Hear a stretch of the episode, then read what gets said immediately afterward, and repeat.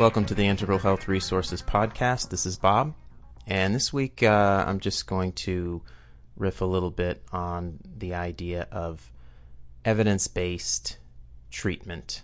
Now, I'm a mental health counselor by trade, and one of the things that's uh, really frustrated me in my uh, clinical training and my graduate school program is that uh, I feel that my fellow classmates, a lot of times even faculty members, the counseling community in general, is woefully unreflective when it comes to this notion of evidence based treatment.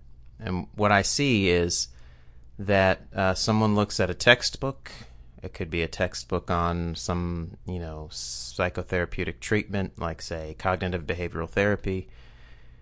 And they see in the textbook that there is, you know, a bunch of names and dates uh, behind every other sentence in this textbook chapter. And these, you know, at the end of the chapter, at the back of the book, these correspond to uh, research studies.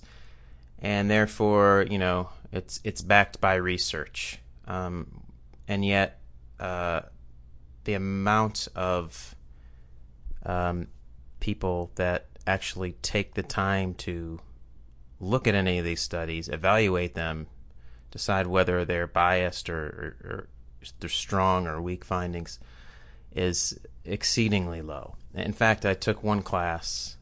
Uh, it was on addictions, and it was a, summer class and I had lots of, of time. I wasn't doing much else. And so I decided I was going to look at every study that was listed in, in the chapter that didn't ring true. I was actually going to go and, you know, Google it and then find out sort of for myself if, you know, if the uh, conclusion that the textbook author had come to that was supported by this research study really was valid or not valid. And I was really shocked at the results of this little experiment. I mean, I would be reading a chapter and there would be, you know, an assertion made about, let's just say, the scientific validity of the 12 steps or something like that. And there would be a little name, you know, Johnson, comma, 2012, sort of backing up the assertion that, uh, you know the 12 steps were an evidence-based treatment. And then i would google that study and, and take a look at it and um, and i would read the citation and that particular citation at least in my opinion didn't support the conclusion at all that the textbook author was trying to make or the study was you know just was full of holes and, and didn't make any sense to me. Um, so you know, the overall frustration is that uh, it seems like the professor who chooses the textbook has already, you know, sort of, you know, done the deed as far as, uh, you know, filtering out um, a variety of perspectives and giving you the one that's uh, the the status quo for the particular program you're in, and then most students just they don't have time to investigate all these studies, or they don't really they don't really know a lot about research, and they just accept whatever the conclusions the uh, the textbook author has made. And oftentimes, I find the professors doing the same thing. And when you ask questions in class, you find out that uh, the professor really hasn't looked at the study either. So, anyway, all that's been frustrating me for years. Really, I mean, when I um, worked at a psychiatric hospital in Kentucky, we, you know, like any facility, you're going to have economic pressures. You're going to have insurance companies that, you know, they're not going to pay for anything unless it's quote unquote evidence based. Now, of course, this makes sense. I mean, if you're doling out the money and, uh, you know, you want things, you want treatments to be used that work. And you have to have some standard to decide whether or not something works. And so you put a certain amount of faith into the scientific endeavor and the peer review process. And and that makes sense to me in theory. I mean, of course you want to have evidence based practices as opposed to the alternative, which is just anybody doing whatever they feel like doing, uh, whether or not it works or makes any sense.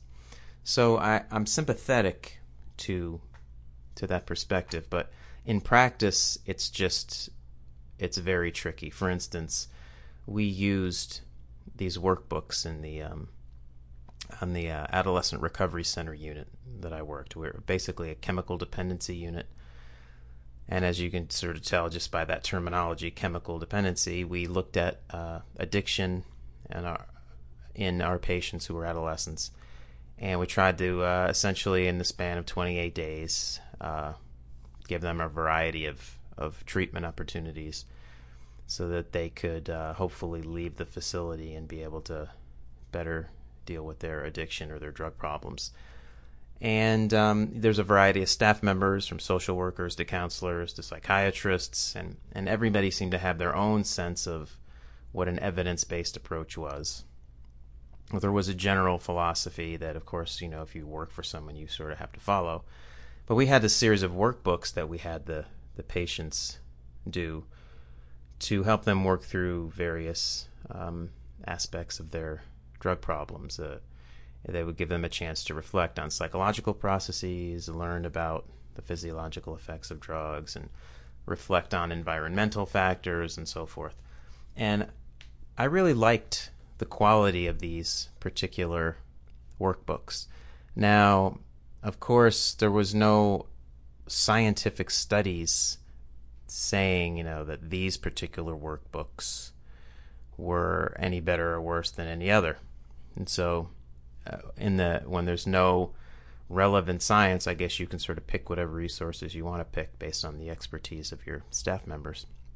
But sure enough, somebody came in, I guess, and was trying to market their set of workbooks that um, they say was evidence based because there was some research showing that this particular way of uh, working through addiction problems is, you know, is effective compared to others, or uh, you know, I forgot what the ex- exact research that was backing it up was, but essentially, the author, the originator of these books, himself uh, conducted a series of research studies showing that you know his product was was valid. So I mean, there's tremendous bias there, of course, but you know, it was a it was a study, and this person had an academic appointment somewhere, and so there was one research study showing that that these particular workbooks were valid, and the ones we were using had zero studies showing that those were valid.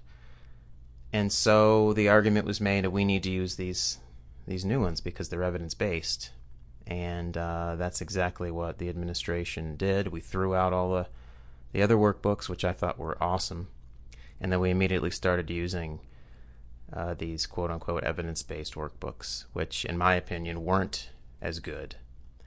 But then again, you know, I didn't have the quote unquote science to back it up. I mean, this frustrates me because, you know, a single study done by someone with a vested interest in the outcome, you know, to me, does not trump the clinical expertise of staff members and other you know other forms of uh, quote unquote evidence or ways of assessing validity. And it's such a political game. I mean, it's unbelievable how other evidence based treatments are, are marketed all the time. In psychology and counseling, there is uh, an evidence based treatment list that everybody wants to get on. Because if you can get on that list, you can market yourself as an evidence-based treatment, and you can, um, you know, get insurance company boards to whatever give you the stamp of approval and and pay for your treatment, and then you can, you know, market yourself as an evidence-based treatment and do training programs where you're charging people tons of money to train under your little system, and then you have all kinds of books and materials that you can charge lots of money for, and it's just this unbelievable racket where uh, always the, the people that are have vested interests in a certain product or a certain perspective are the ones doing the research, and it's this this race to see who can uh, stack up the uh, the most research studies and get on that list and become sort of the preferred method. and obviously, this is an incredibly troubling, incredibly biased um, uh, system that we have. And it, it's almost sort of becoming a joke now. I mean, I'm sure most listeners are familiar with the concept of confirmation bias. And we all we all have this. Um, you know, we just uh, tend to filter things, information in such a way that you know the things that we already believe are validated, and what we don't um, we don't believe we find we poke holes in those you know in those theories and in that evidence and uh, especially when there's money on the line you see these uh, these bias these biases play out. So for instance those in my program who are fans of cognitive behavioral therapy you know will point to the evidence and the studies that are backing up that particular method. And even they might may go as far as to say, hey, if you don't do cognitive behavioral therapy, you're you're not an ethical counselor because the evidence shows that this is the best one, and if so, therefore, if you're not doing it, you know, you're not giving your clients the uh, evidence-based treatment that they deserve. But again, that argument rests on the notion that the science that's being done is actually objective and solid and unbiased, which of course just isn't true. And then someone like me, who may be interested or resonate with, say, you know, mindfulness based approaches, for instance. I'm into mindfulness. I like doing it myself. I've used it in my in my counseling practice, and I've seen that it you know can be helpful. And now there's a ton of research coming out in the last few years, sort of validating that point of view. And so now you can confidently use mindfulness based practices as um, and say you're doing evidence based stuff.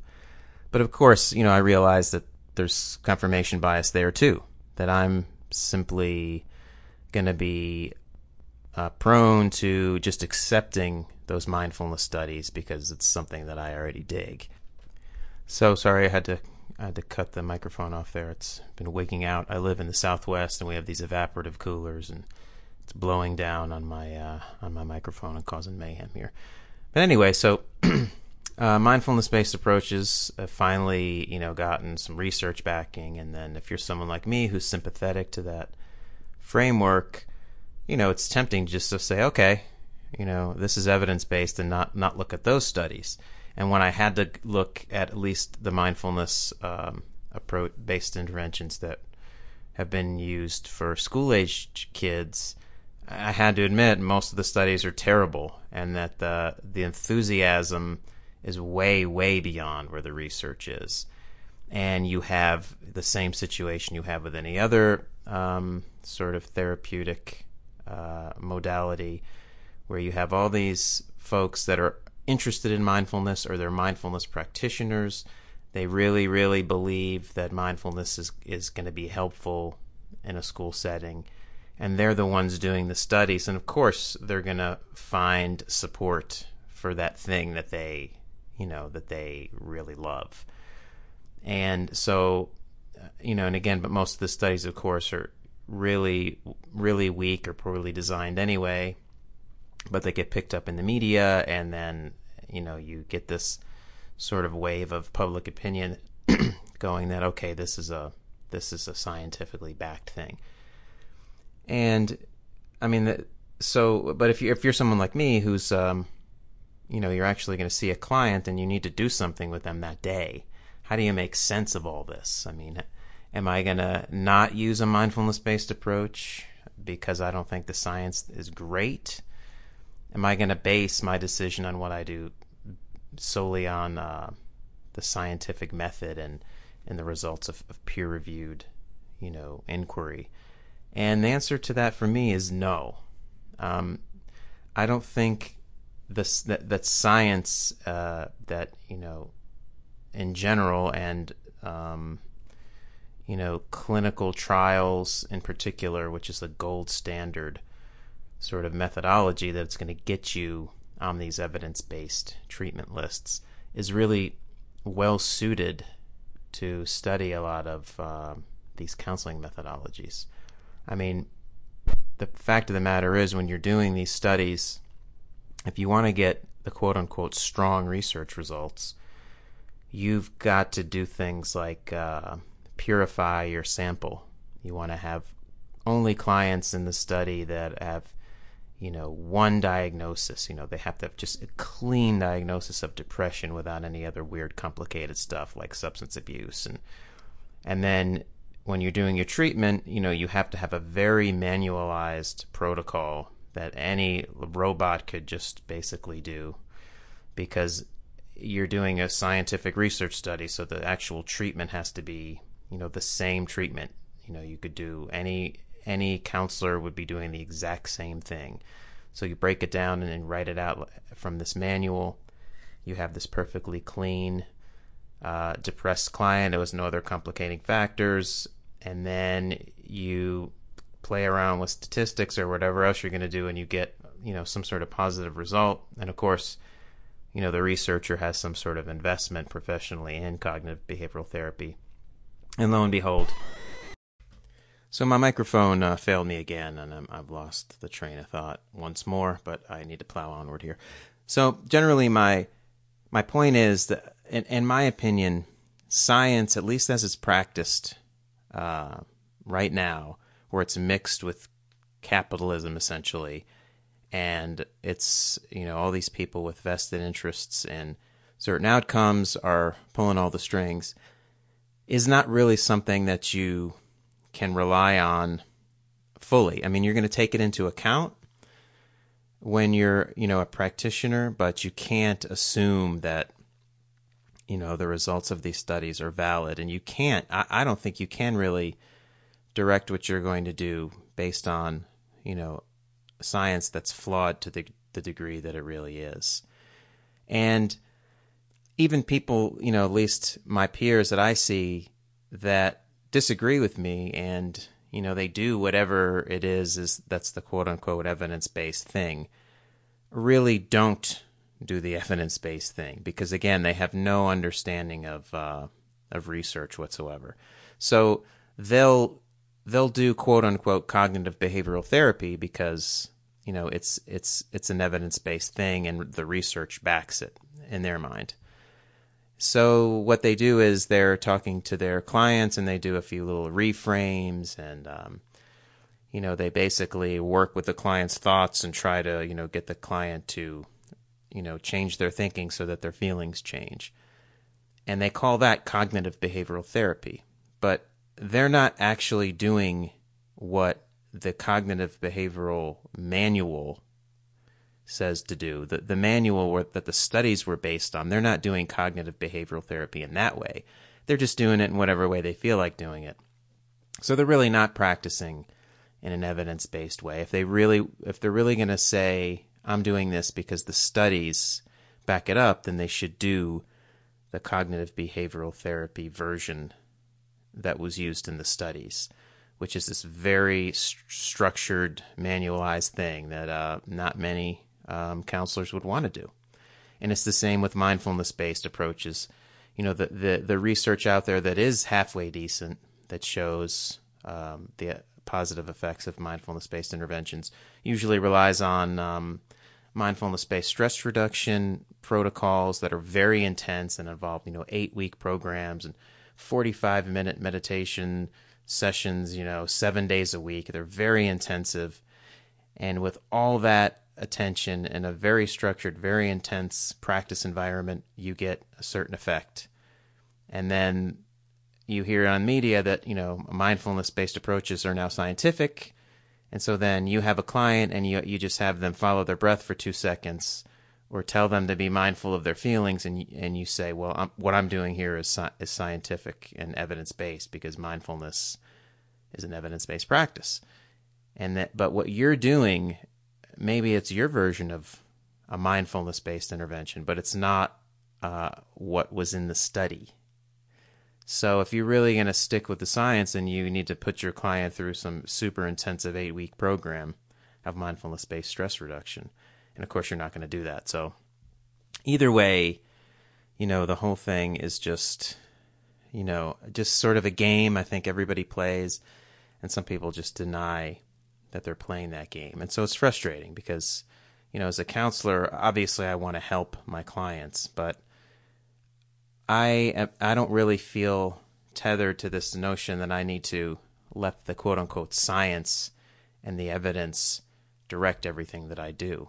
I mean, I'm going to work with my clients in an ethical, reasonable way and take into account everything I've learned, including, you know, reviewing relevant research for all its flaws. And of course, that means you need to learn how to evaluate research if you're going to do that appropriately. And I'm going to take all that stuff into account. I'm also going to take common sense into account, my years of experience, um, my own life, my own personal experiences, my experiences working with other clients, things that don't uh, fit into the scientific um, approach. You know, it's still data, it's still relevant to how I'm going to work with clients. And I'm going to take all of that and then, you know, act accordingly. And, you know, to just say, you know, what you have to do is, is got to be based on the research is just nuts. There's an old, you know, parable about searching for the key under the lamppost. And it goes something like, you know, the guy notices another guy is staring underneath a lamppost, looking around, and he says, Hey, what you looking for? And the guy says, I'm looking for my keys. And uh, the other guy says, What? Did, did you lose your keys out here? And the first guy says, No, but uh, this is the only place where the light is. So, in other words, maybe he lost his key in his house or down in his basement, but since it's dark there, uh, he's never going to find it there, but there's a light outside, so he's going to go look for it outside, even though he knows darn well the key's not there. And, and, and for some reason, you know, this strikes me as applicable to, you know, applying a rigid scientific method to psychological constructs in general. I mean, you're just only going to find out so much. There's only certain really good research questions. There's only certain uh, a certain type of information that, that I think science is going to provide when it comes to uh, psychology and counseling research. And if you just focus on doing very, very high quality, good studies, asking research questions that are suited to the scientific method, then that's great. I think that's the proper role of science. But what you have is millions and you know whatever gazillions of graduate programs and graduate students everybody needs to do a thesis or a dissertation everyone's just flooding the information um, market with with just research studies the vast majority of which are just terrible and just yield uh, totally useless information and it, just makes people confused and able to sort of manipulate things to suit their own ends um, a couple other articles I read this week that I'll, I'll post links to that are sort of uh, going on this theme. There was one uh, guy, John Bohannon. He wrote an article and he entitled it, I Fooled Millions into Thinking Chocolate Helps Weight Loss. Here's How. And uh, this guy, Bohannon, he has a science background in molecular biology, and he's also a science journalist. And he sort of wanted to make the point that, you know, He's like, if I put out a study that's really done very poorly, and I'm not going to lie about the study when I when I send it out to the media or send it out to journals. I'm just going to do it very poorly so that anyone asking the right questions would know right away that you know the conclusions of the study need to be you know taken with a grain of salt. I'm going to do this and just see see what journals and see what the what the media does with it. And he did it on you know chocolate uh, helping with weight loss. So he essentially set the study up very poorly, used you know few numbers of people in the sample size, so that it really you know the results wouldn't mean anything anyway. He had all kinds of different measurements, you know. So he had you know that one one group eat a certain diet, and, the, and another group eat that diet and throw in a chocolate bar. And then he measured changes in, you know, weight, cholesterol, sodium, blood protein, sleep quality, well being. And uh, he, he quotes in his article, he says, Here's a dirty little science secret. If you measure a large number of things about a small number of people, you are almost guaranteed to get a quote unquote statistically significant result.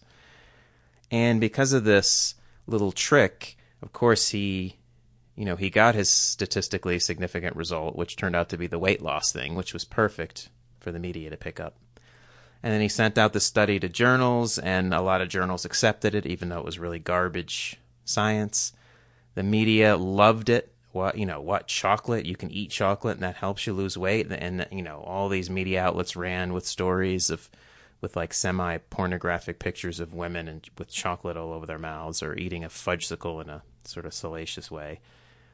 And all of a sudden, you know, t- local TV news channels are having all these stories about how you know chocolate helps you lose weight, and meanwhile, the whole thing was just a joke, basically, to show that uh, you know anything can get through if you the science uh, journalistic vortex, and you know there's a series of people that are, are doing these sort of joke studies and getting them through peer reviewed journals.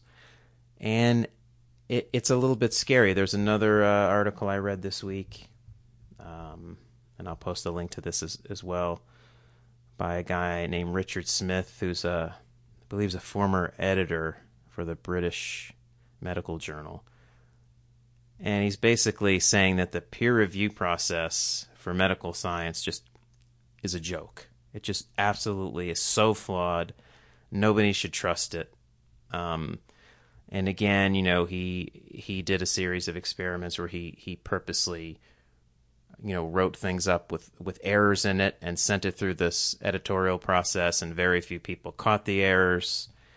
And he knows, I guess, as an inside person, that these these journals they make tons of money, and they accept you know tons of uh, scientific studies because you know they're getting paid a lot of money um, by the the person wanting to get published.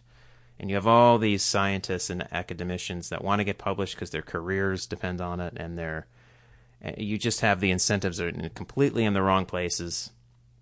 And then what you have is then a really awkward situation where you you know the gold standard of peer reviewed journals and um, that's you know you want to use when when you're making decisions on um, what medicine you're going to take or what food to eat. I mean, you honestly cannot rely on this information, and so then you get cynical, and then that falls right in the hands of of uh, people that are just uh, skeptics or cynics and say, "Oh, science can't be trusted, so therefore um, global warming doesn't exist." And uh, you know every theory is just as good as any other theory, and then you get all kinds of other insanity. So it's really a, a, a tricky situation. It, it is very difficult. It's hard to admit that um, you know the state, the the marriage of science and the media, and you throw in you know sort of just capitalism in general, the profit motive, makes for a very very um, corrupted, flawed unnecessarily flawed uh, brand of science that you honestly cannot trust. Um, and yet, it's the only system we have. And so you're in a position where if you're someone who actually has to make decisions and, you, and you're trying to help people out with their health problems, mental or physical, you have to educate yourself and just evaluate these things yourself and then put them in the context of your own clinical experience and just sort of do the best you can and really learn to figure out what uh, what research is is valid, what isn't, and the you know the general public, of course, can't be expected to do this and isn't going to do this. But I mean, the whole thing really is a mess. So whenever you hear, you know, the term evidence based treatment or evidence based uh, anything, uh, it's a whole can of worms that you're really going to have to open up and look at.